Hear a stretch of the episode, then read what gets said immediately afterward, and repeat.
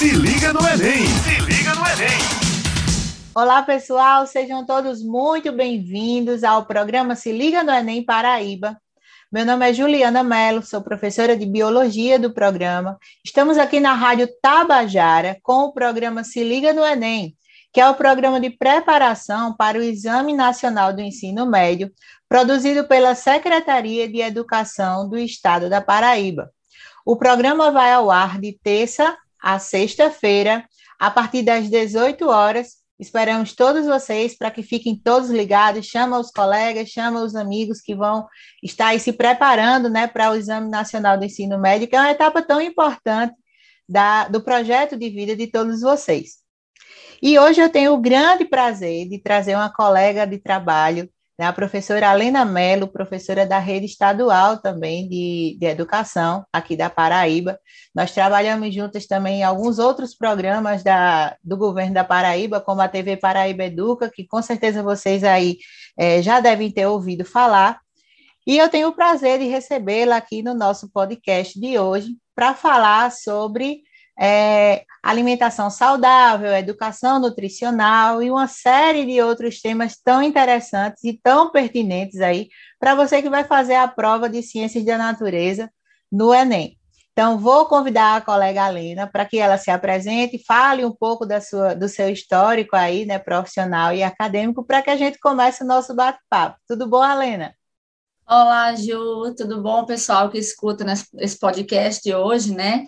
Primeiramente, queria agradecer bastante o convite, né? Juliana é uma colega de trabalho, mas é uma grande amiga. Então, nós trocamos muitas figurinhas aí, né, ao longo dessa jornada como professora, também no TV Paraíba Educa. Então, é uma grande honra estar aqui fazendo parte e trazendo para vocês um pouquinho, né, desse universo sobre a alimentação, que está tão dentro do nosso conteúdo aí de biologia, mas não só na parte de biomoléculas, né? A gente fala também sobre lipídios, carboidratos, mas a gente vai falar muito hoje aqui sobre sustentabilidade, sobre hábitos, né, é, alimentares e de quando eles são formados.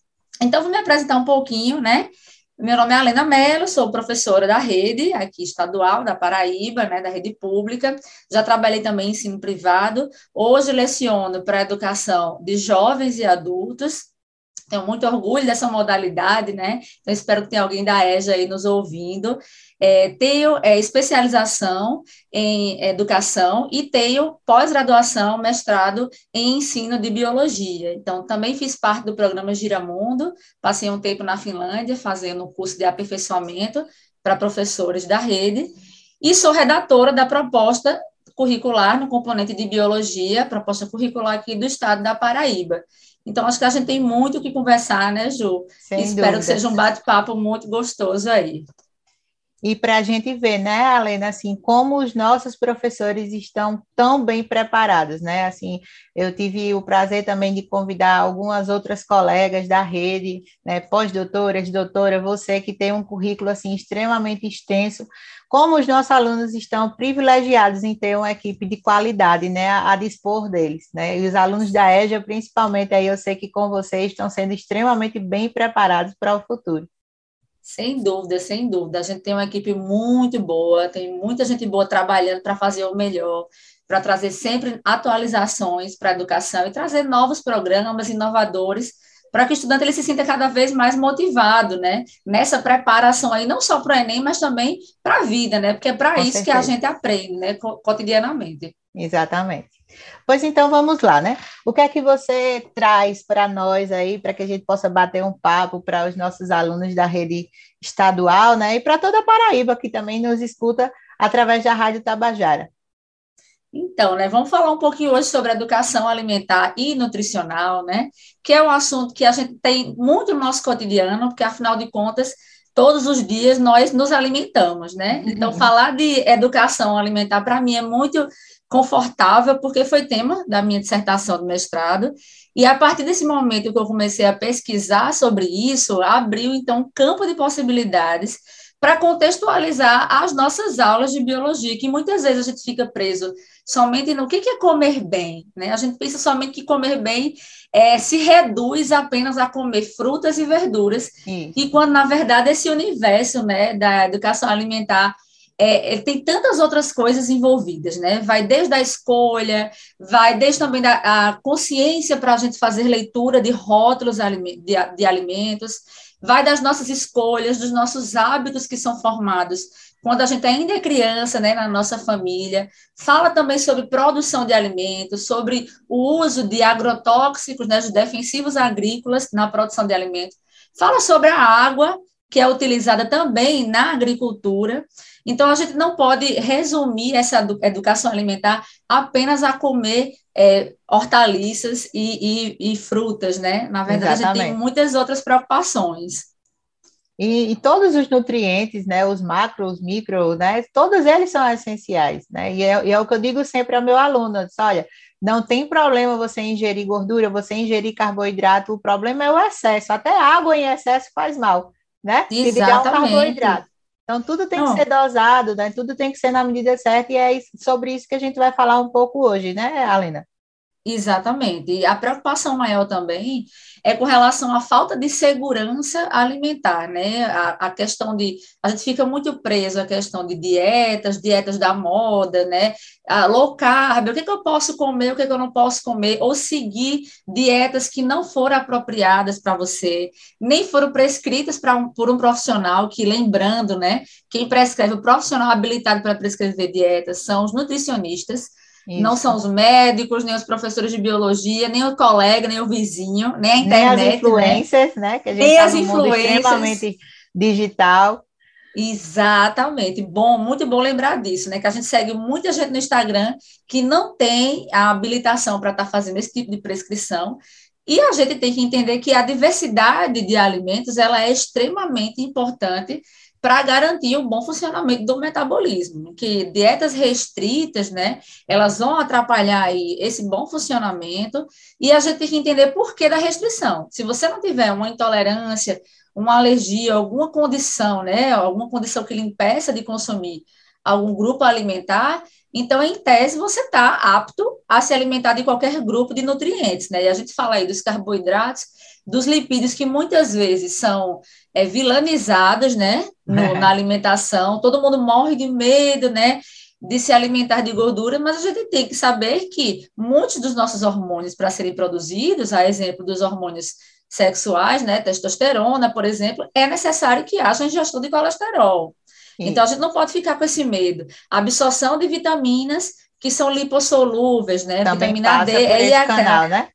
Passa por esse canal. Então a gente tem que ter em mente, né, que uma boa nutrição, ela contempla, né, essa diversidade de grupos de nutrientes. A gente não pode excluir, né, faz parte da nossa química biológica, a gente não pode excluir isso.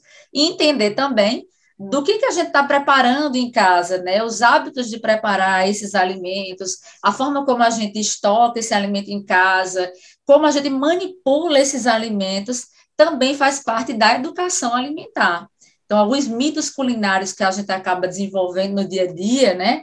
Como lavar carne de frango, né? Antes de preparar, isso não pode, né? A gente vai estar trazendo uma contaminação cruzada aí para outros alimentos e isso interfere diretamente na boa saúde, né? Naquilo que a gente chama de comer bem, que vai muito além de comer somente vegetais. Outra coisa que acontece muito também, né? Eu sempre alerto também quando eu estou com os alunos nesse, nesse tipo de tema, é compra, sei lá, dois, três quilos de carne para o mês, vamos supor, e aí fica a peça inteira, aí descongela a peça inteira, tira dois, três bifes, congela novamente, e descongela e congela, né? Nossa, e naquilo, pode. basta esse movimento, né? A gente, a gente que já é da área já fica assim, arrepiada só de pensar, mas basta um descongelamento e um recongelamento, por exemplo, para milhões e milhões de bactérias é, se alojarem ali, né? Aqueles cristais de gelo vão perfurar as fibras da carne e fazer ali uma festa né, de colônias de bactérias. Então, o ideal é que realmente você separe as porções, por exemplo, que, que você vai consumir, que sua família consome durante uma refeição, e não fica descongelando lá a carne do mês durante 30 dias para poder, né? Se, se alimentar. Uma outra coisa muito importante também, que eu sempre explico em sala, né? Olha, o que é que a mãe de vocês faz, por exemplo, quando o queijo, compra lá o tabletão de queijo, ao invés de fatiar e congelar, né? O queijo Exato. começa a mofar em cima, o que é que a mãe faz? Não, professora, ela corta a parte mofada e a gente come o resto. Pessoal, Nossa, você sabe que eu já vi influencer colocar, olha, eu não vou dizer o nome por questões éticas, mas eu já vi uma pessoa que é tida como uma figura de autoridade nesse mundo aí de, de microbiologia e postar, né? Que bastava a gente retirar da fruta aquela parte mofada Meu e poder Deus. consumir. Não, gente. Inclusive, é bom que a gente esteja atento a isso, fazer alertas, denunciar quando você está percebendo alguma informação, né, que ela é errada, né, para que outras pessoas não caiam nessa. A gente não Sim. pode, né? Porque bem não, lembrado, como Juliana falou. É, a, Isso interfere fungo, na, né? na, Exato. Aquela exato. parte visível do fungo, na verdade, é a ponta do iceberg, como diz a, o ditado, né? Toda a, a parte maior do fungo vai estar para dentro ali do, da, do pão, da maçã, do queijo, do que quer que seja, e é o que você vai ingerir. Então, você vai ficar ali, né, cultivando uma série de fungos que podem lhe causar transtornos gastrointestinais, né? Depois Exato. você está aí vomitando, nauseado, com dor de barriga e não sabe do não que foi, né? Foi. Ah, eu não comi fora de casa, mas muitas vezes é como você diz, o preparo dentro de casa é errado, né? É, é feito de forma, é, como é que eu posso dizer, indevida, e Isso. acaba acarretando uma série de problemas. Isso, a logística, né, para manipulação de alimentos, ela exige organização, que vai desde a educação financeira, quando você vai fazer a compra, Sim. e você saber administrar, né, quanto você vai comprar, para o período que você vai consumir, para a quantidade de pessoas que você tem naquela, na sua casa, né? Então, Exatamente. por que, que eu vou comprar uma quantidade maior? E aí a gente também tem que pensar né, na questão do desperdício e também nessa questão de uma quantidade maior, o alimento ele vai se deteriorando e a gente aí vai no final do mês, digamos assim, se você faz um consumo mensal, né? No final do mês, as propriedades nutricionais daquele alimento já não são mais as mesmas. Com e aí, certeza. quando você falou da questão de, de aquela carne que ela vai, é congelada, depois descongela e volta, lembrando que existem pessoas que lavaram essa carne, que não pode ser feito Pior isso. Ainda. Pior ainda, né? Lavaram esse pedaço de carne aí, sei lá, de um quilo no início, e depois vão fazer essa, esse recondicionamento, né? Congela e descongela várias vezes. Então, quantas vezes você está expondo aquele alimento a micro-organismos, lembrando que algumas toxinas dessas, elas são mutagênicas, né? E elas uhum. estão cumulativas no nosso organismo. Então, Isso. existe o risco de uma infecção, né? É, é, gastrointestinal, mas também você tem riscos que vão a longo prazo, né? De um e alimento sérios, que ele estava né? deteriorado. Exatamente, e sérios. Então, pois a é. logística é importante, né? De como você vai armazenar, como você vai manipular, a higiene também que você tem na sua cozinha, a higiene, a questão de unhas, né? Quem manipula alimentos não pode ter unhas compridas, né? Prender os cabelos. Então, a gente está falando no universo de estudantes nossos que alguns trabalham também como manipuladores de alimentos, como isso. auxiliares de cozinha, como cozinheiros, como chefes, né? Então, isso vai para além das nossas residências, né? Vai para todo um universo que a gente está aí levando essa informação. E aí você tocou num ponto bem legal, Alena, porque eu vejo muita gente assim, é, em restaurante, né? Você vai a um restaurante, por exemplo, e você fala é, do cara que está ali servindo ali a comida que não está de touca, do cozinheiro que não está de luva. E por que, que você não faz isso quando você cozinha na sua casa? Né? Exatamente. A sua mão, óbvio, né? Eu, ah, eu tô comendo a minha própria bactéria, mas é uma bactéria de qualquer forma. É, né? exatamente. A mão não é mais suja ou mais limpa do que quem está manipulando a, a, comida fora de casa. Óbvio, dentro de casa a gente tem uma série de cuidados que a gente não garante que as pessoas tenham fora dela. Mas são cuidados básicos que nós deveríamos ter também ao manipularmos o nosso próprio alimento, que a gente não tem. Né? Exatamente. Quando a gente tem essa consciência, né, e isso vira um hábito nosso, quando a gente acaba trabalhando com esse tipo de, de, de, né, de atividade, a gente leva também essa informação para outras pessoas que não tiveram essa mesma oportunidade. Então, às vezes, você está trabalhando num ambiente onde se manipula alimentos, você vê uma prática errada, é mais fácil de você coibir isso. Né? Quando você tem essa clareza do que está levando contaminação. E em casa, mesmo que a gente tenha esse ambiente controlado, às vezes a gente não percebe que a gente tocou em um objeto que muitas vezes não estava corretamente higienizado, né? Então a gente acaba levando uma contaminação. Uma outra coisa importante também de manipular né, os alimentos de forma higiênica é a durabilidade também desse alimento. Quando a gente consome ali algumas hortaliças e a gente faz o procedimento correto de desinfecção, né, que a gente chama de sanitização, a gente aumenta a vida útil ali daquele produto. Então, a gente também está pensando na questão da economia doméstica, né? Isso. Por que, que eu vou estar é, estragando mais comida, né? Se eu posso estar economizando é, aí a questão da, do meu orçamento e desperdiçando menos alimentos, né? Então, uhum. manipular corretamente, armazenar corretamente, é, fala muito sobre isso, sobre sustentabilidade e também economia doméstica. Isso. E assim, a gente partindo para um viés, digamos assim, mais é, do corpo humano, né? Essa relação aí da obesidade, da, da questão da autoimagem, dessa coisa toda que a gente tem visto, principalmente no mundo digital, né? A gente tem observado, é, hoje em dia nós temos dois núcleos, né? Digamos assim. Temos aquele núcleo que exalta a magreza excessiva, aquele corpo de modelo, aquela coisa né, do cabelo sempre bonito, sempre arrumado, a, a dieta fit, a dieta da lua, do sol, a dieta cetogênica, né, a dieta da blogueira, do que quer que seja. Isso. E, ao mesmo tempo, é, num movimento até, eu digo, é de oposição mesmo, algo também muito perigoso, que é a romantização da obesidade né? Exatamente. Não estamos dizendo aqui, né, você que está nos ouvindo, que quem é obeso é feio, que quem é obeso é, não está no padrão, não se encaixa, não, a gente não está falando disso. A gente fala no sentido da saúde, né? Você pode estar acima do peso, mas né, de modo geral, você ter, inclusive, um estado de saúde até melhor do que uma pessoa que é muito magra se alimenta de dietas restritas a vida toda e vai ter uma carência de vitaminas enorme, por exemplo. Né? Exato. Mas também romantizar essa obesidade, né? Esse, eh, o, o corpo gordo, como dizem né, atualmente no, no, no mundo digital, é perigoso, né? Porque Exatamente. você também normaliza é, uma condição que a longo prazo, e às vezes nem tão longo assim, é, vai lhe trazer Isso. uma série de prejuízos, né? Inclusive, você que está nos ouvindo está falando, está ouvindo duas ex-obesas, né? Então a gente sabe muito bem Exato. do que está falando.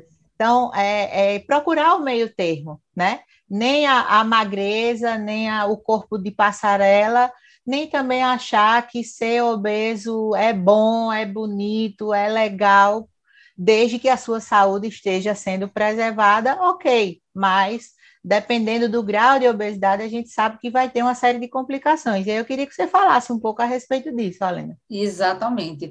Primeiro, a gente tem que trazer a questão de que a gente tem uma mudança de padrões de comportamento hoje em dia e talvez tão, são até aparecem muito mais em relação ao antigamente por conta das redes sociais, né? E a gente tem que lembrar duas coisas aí. A, dis a discussão ela, ela é válida, é até interessante a gente trazer isso daqui, porque um corpo magro, ele não significa um corpo saudável, isso. né? Bem como um corpo gordo também não significa um corpo não saudável. Isso. E que trazer essas discussões hoje em dia é extremamente salutar, por quê? Porque a gente consegue estudar mais um pouco sobre isso, né? E mais a fundo, a gente trazendo a discussão, faz com que as pessoas elas consigam refletir mais e buscar mais informações. Mas é como você falou, né? A questão da romantização da obesidade é também grave, porque a gente tem que lembrar que a obesidade ela é considerada uma doença, né? Uhum. Ela é uma doença que ela, ela não tem cura, mas ela tem tratamentos, né? Dentre eles a questão da cirurgia bariátrica. É, eu fiz a cirurgia bariátrica há 10 anos, e isso não significou dizer que o, o problema estava resolvido e que a cirurgia ela, é, e que a cirurgia ela é milagrosa, né, Gil? Não é, não é uma, uma varinha de condão que simplesmente Sim. chega e resolve todos os problemas. Não. A obesidade ela tem que ser sempre vigiada, né? Então, constantemente Isso. a gente tem que pensar na questão da nutrição, das escolhas diárias que nós fazemos, né? Da reposição de vitaminas também, que numa pessoa que fez cirurgia bariátrica, ela é mais comprometida, né? Dependendo da técnica utilizada. Uhum. Então, tanto a romantização da magreza quanto a da obesidade, elas são é, fatores preocupantes. E lembrando que a indústria de alimentos é quem acaba sempre lucrando com isso, de alguma ah, forma. Com certeza.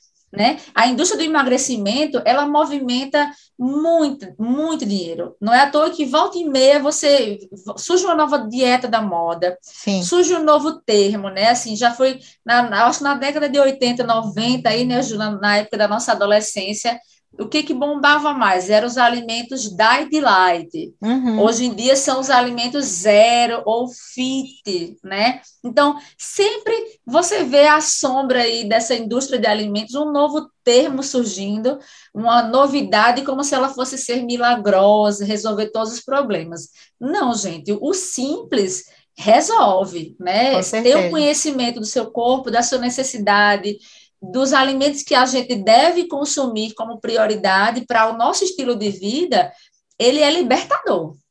Né? Ele é libertador. Perfeito, perfeito, Aline, a sua colocação. Se liga no Enem! Se liga no Enem!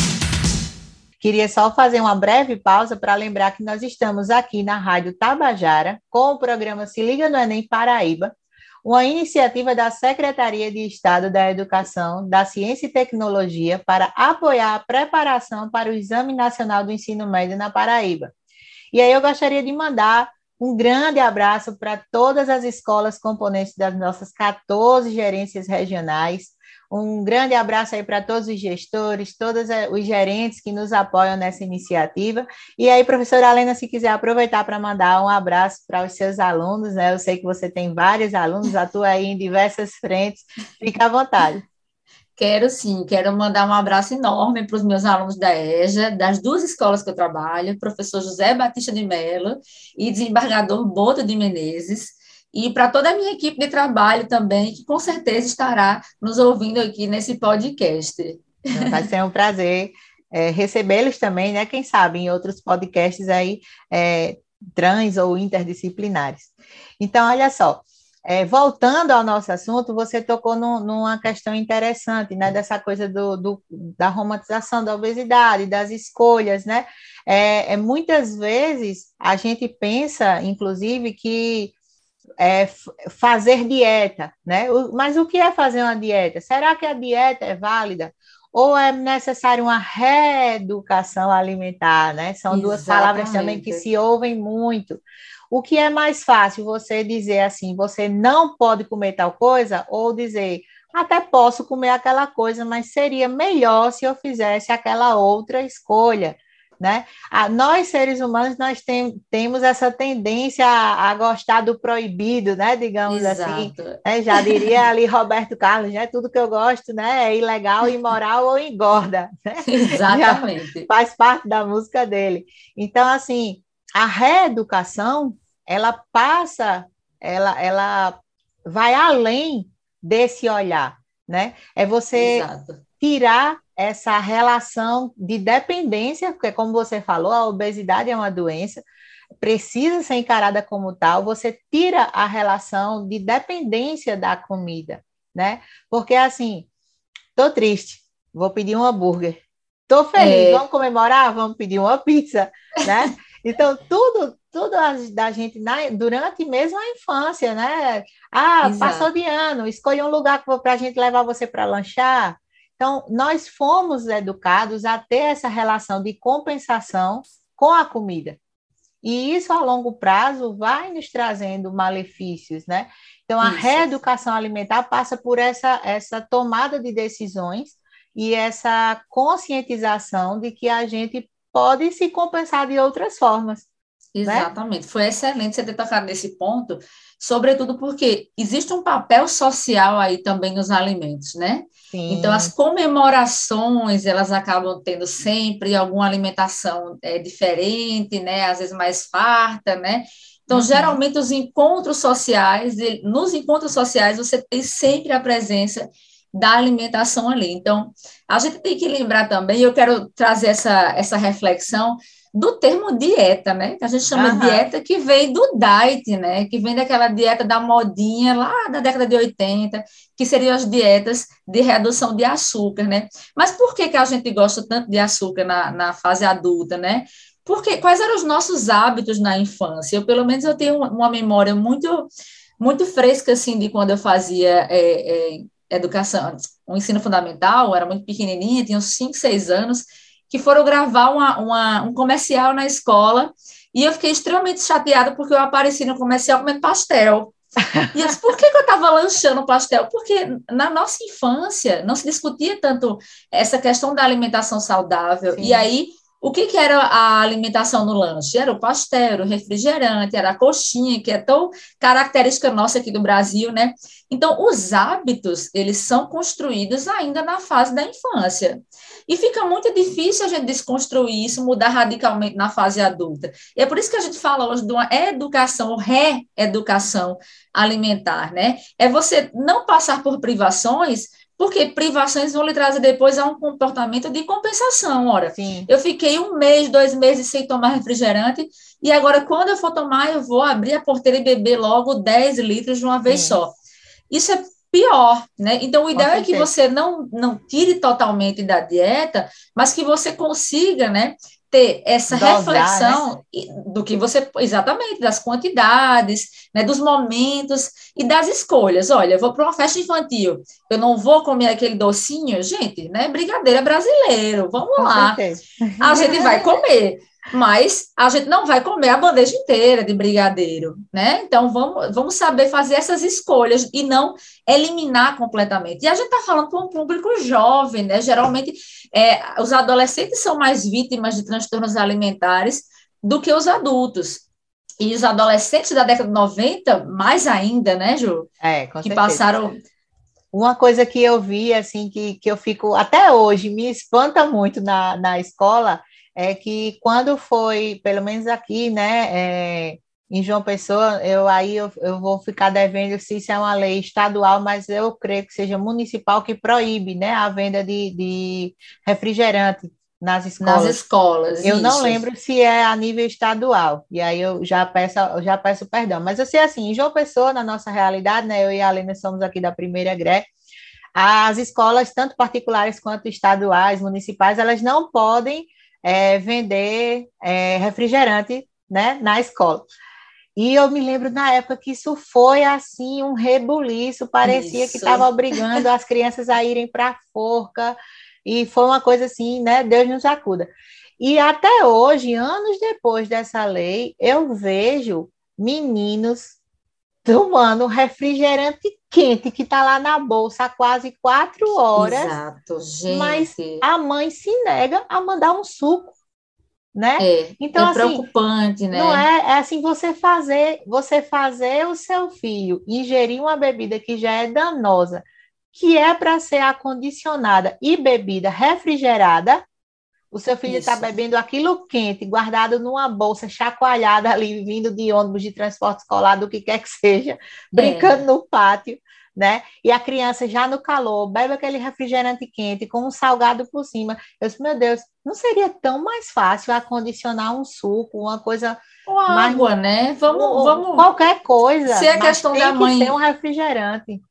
Essa é a questão também da falta de tempo, né? Que a gente sabe que organizar a alimentação é, sim, é, dá, sim. demora, né? É trabalhoso. Se é a questão da falta de tempo, né? Da mãe, uma água, gente, né? Se a gente seja um suco isso... de caixinha, daqueles que vem é. no supermercado, é bom? Não é. Tem suco série de verdade, de né?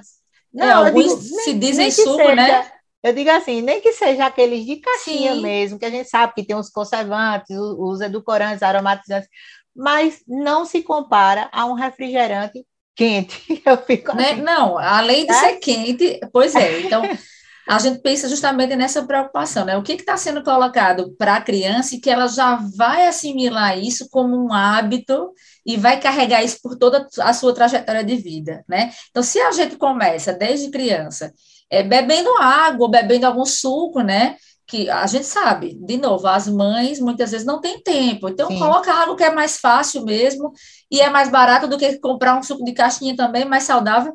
Mas se a criança não cresceu consumindo esse tipo de produto, ela não vai sofrer com isso. Eu acho que muita Sim. gente pensou muito, ah, mas a criança não vai beber refrigerante, meu Deus, como se fosse uma dieta forçada. E, e, pelo contrário, né? A gente estava justamente pensando em mudar uma, um padrão é, alimentar visando num, numa melhora né, nutricional para aquela criança que vai ser o futuro adulto. Então, e a gente tem que refletir isso. É, eu estava conversando, com, inclusive, com um casal de amigos meus que tá, planejaram engravidar, conseguiram engravidar recentemente, e eles falando, né, assim, pegando algumas dicas com, comigo, com meu marido, questão de criação de filho e tal, e ele dizendo, disse, olha, a gente, é, eu vejo como vocês, como, como o Heitor, né, que é meu filho, é, pega o exemplo de vocês, né? Vocês refletem muito do, do, comportamento dele e tal, e eu sei que esse vai ser um dos grandes desafios. Aí ele até disse assim, sorry, com relação à alimentação, por exemplo, eu preciso mudar em várias coisas, porque eu vou tentar segurar ao máximo é, o bebê não comer sal nem açúcar, pelo menos até uns dois anos e tal, mas eu penso, ah, vai comer aquela comida sem gosto. Aí eu parei e perguntei a ele, eu disse, você sentiria falta de uma coisa que você nunca teve? Pois é, gente. Né? Então, provou... o bebê já nasce sem saber o que é sal, o que é açúcar, o que é azedo, nada. Paladar neutro, né? O paladar né? da criança é neutro. Então, se ele não provar, ele não vai sentir falta. Só que a gente se coloca no lugar da criança, né? Tadinho, Exatamente. vai ficar ali com aquela comida insossa. Ai, vai comer não sei o que frio. Quem sabe o que é o gosto daquilo quente sou eu, que já tenho 30 Exatamente. e poucos anos. Um bebê para ele, ele, ele tá com fome, ele quer comida e ponto. Né? Exatamente. Né? Bebê então, é toda uma mudança de, de mentalidade. Né? né? Aquele é. bebê, né? O bebê só tá saudável quando tá cheio de dobrinha, né? É, a gente ouve muito, ah, esse menino tá muito magro. Dos né? mitos que a gente escuta por aí. Né? Exatamente. Né? Pois é. Tudo isso vai, associar... vai trazer né? uma consequência grave para o futuro. Exatamente, a gente associar nessa né, questão da criança cheia de dobrinha como aquela criança saudável, né? Sim. E em muitas culturas, né, a obesidade ela é vista como justamente a pessoa estando mais saudável, né? Ou aquela família é mais farta. Então tem muitas culturas e alimento ele é, ele fala sobre cultura, né? Então você falando, ah, a criança tem um paladar neutro, e o paladar dela vai ser formado a partir da introdução alimentar. Então, foi importante você trazer isso, né? A criança não vai sofrer porque não está consumindo açúcar, porque ela nunca consumiu. Isso. E existem países que têm legislação específica para o consumo de açúcar, para o consumo de açúcar por crianças, né? Então, aqui no Brasil, como as nossas festas têm muitos docinhos, né? É que a gente acaba muito cedo trazendo a ingestão desse grupo alimentar em criança, da sacarose, né, que é o açúcar simples.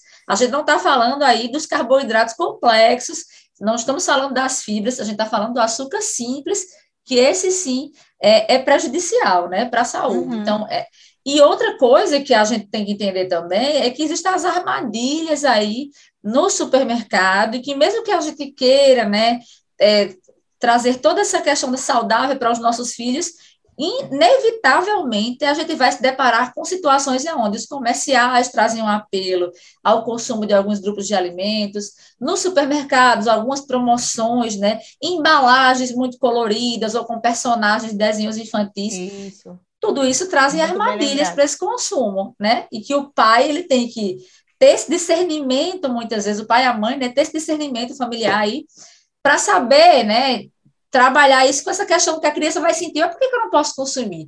O meu é. colega na escola vai consumir. Como argumentar isso com uma criança que ainda não sabe sobre a biologia né, do corpo? E, e, você tocou num ponto assim que eu me vi muito, né? Assim, a gente tem aqui, é, por exemplo, eu já sou mãe, né? Você ainda não. Então, quando você fala, eu já me vejo em muitas situações, por exemplo. É, o meu filho, ele foi criado até mais ou menos, acho que uns três, quatro anos, assim, a gente não apresentava é, nada adoçado a ele, a não ser o doce da fruta mesmo, ali, um, um doce natural. O sal a gente foi acrescentando aos pouquinhos, mas também demorei, acho pelo menos aí uns dois anos. Ele está com oito, e você pode, olha, oferecer é, biscoito recheado, é, sei lá, uma trufa, sangue de valsa, qualquer coisa, chocolate. E ele, não, obrigado, não, eu não gosto não. Ele mesmo diz, eu não gosto de doce não, porque não tá faz parte do paladar dele. Quando ele tá de muito bom humor, que ele vê assim, muita gente comendo, aí ele pega tipo de uma barra de chocolate inteira, ele pega um quadradinho, dá uma mordida assim, parece que nem é nada para ele aquilo ali. Tá vendo? Né? E, assim, Essa nova dia... geração, né? É. Já, já é uma geração que os pais da nossa né, geração. A gente já aprendeu que isso traz um prejuízo e a gente já está mudando um padrão alimentar para as novas gerações. E isso é muito importante. seja Porém, lembrado. É, vou, é, pegando o gancho do marketing aí que você falou, e aí por isso que eu me lembrei, às vezes ele vai conosco ao supermercado fazer feira e ele traz alguns biscoitos que eu sei que ele não vai comer, mas como ele nunca pede, eu digo, ó, já que tu nunca me pede isso, eu vou comprar só para ver se tu come. Mas é porque tem o Homem-Aranha, no outro isso. tem o desenho do Minion, ah, isso aqui é. deve ser é. gostoso, é dos Minions, meu filho. O Minion não tem nada a ver com o sabor disso aqui. Mas é, atrai, e ele traz, e estraga, e eu jogo fora, e ele não come. E aí, quando é da próxima, eu disse, olha, lembra que mamãe comprou? Você não gosta disso aqui, então não vamos comprar, escolha uma coisa que você goste, né? E, e, realmente essa questão do marketing atrai muito, principalmente as crianças, né? É tudo muito colorido, com aqueles personagens Isso. que eles gostam e ele compra às vezes por conta de uma figurinha, né? Por exemplo, para não estar tá citando marca, tem um, um, ovinho de chocolate, né? Que, que é Isso, bem famoso, desde a época que eu sou criança, que vem com um brinquedo dentro, os olhos da cara, né? E ele adora aquilo ali.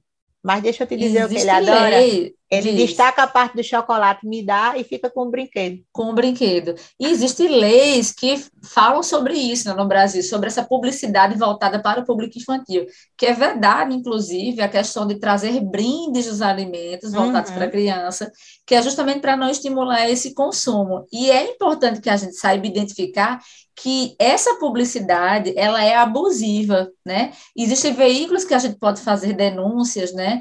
Justamente quando a gente identifica que aquilo está servindo meramente para isca, para uma criança, e que ela vai fazer um consumo de algo que vai levar a um prejuízo nutricional. Como, por exemplo, na nossa época, tinha aqueles chocolates que tinham mais gordura hidrogenada, né?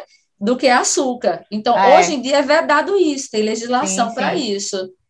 Né? Pois é. Então, é, é, um, é, são coisas muito sutis, né? Eu só me toquei assim um dia desse porque eu, a gente foi fazer uma faxina no quarto dele, e aí numa gavetinha que ele tem da, da mesinha dele que ele estuda, tinha quatro embalagens fechadas do chocolate e os quatro brinquedinhos montados. Aí ele, mamãe, eu não gosto não, se você quiser comer, pode comer. Ou seja, ele me faz gastar um Sobrou para você. brinquedo, né? Mas ele não Sobrou. consome. Mas é, como... então, por um lado, tem o lado bom que ele não consumiu, pelo lado ruim, você vai ser a cobaia, né? Vai acabar é, se alimentando disso. Ou gastou resistir dinheiro. fortemente. Resistir fortemente. Então, a indústria ela vai fazer isso. Então, é muito importante a gente ir para o supermercado, primeiro, sem estar com fome, né? Ir para o supermercado Sim. com fome. Ai, Jesus. É a mesma coisa de que a gente está lá esperando só o anzol para ser fisgado, é. porque o que mais tem é armadilha em supermercado. Segundo, que é importante falar sobre isso, conhecer bem os rótulos dos alimentos, né? E aí vem as aulas de biologia, prestar bastante atenção na aula de biologia, quando a gente falar o que é um carboidrato, o que é um lipídio, o que é um valor energético que está ali naquele. E saber de matemática também naquele rótulo, Sim. né? Porque a gente só calcula o que está naquela porção ali de 20 gramas, mas a embalagem tem um quilo, então fazer essas conversões. Então, o, o, consumo consciente dos alimentos, ele passa por isso, pela leitura consciente do rótulo, né? Por entender um que é um alimento geneticamente modificado, que a gente vê muito hoje em dia, pega a embalagem de cuscuz aí, é o que mais tem, né? Aquele é. símbolo de transgênico, né? Entender o que, que isso significa, o que, que é light, o que, que é diet, o que, que é zero, o que, que é fit, e que às vezes tudo isso nada mais é do que uma maquiagem, né? Para fazer com que você consuma alimentos que, inclusive, eles têm um maior custo, né? Eles são, é, eles têm um valor maior do que aqueles alimentos tidos como tradicionais. Será que é aquele Sim. alimento que não é, a versão que não é fit daquele biscoito, de fato vai trazer um prejuízo maior? Então, lembrando que quanto menos processos industriais esse alimento passa, mais legal vai ser de consumi-lo, já no ponto de vista nutricional. Então, um alimento que passou por muitas etapas de embalagem, que usa açúcar refinado e a farinha de trigo comum, esses alimentos aí, eles acabam sendo, né, aqueles de maior risco para o nosso metabolismo.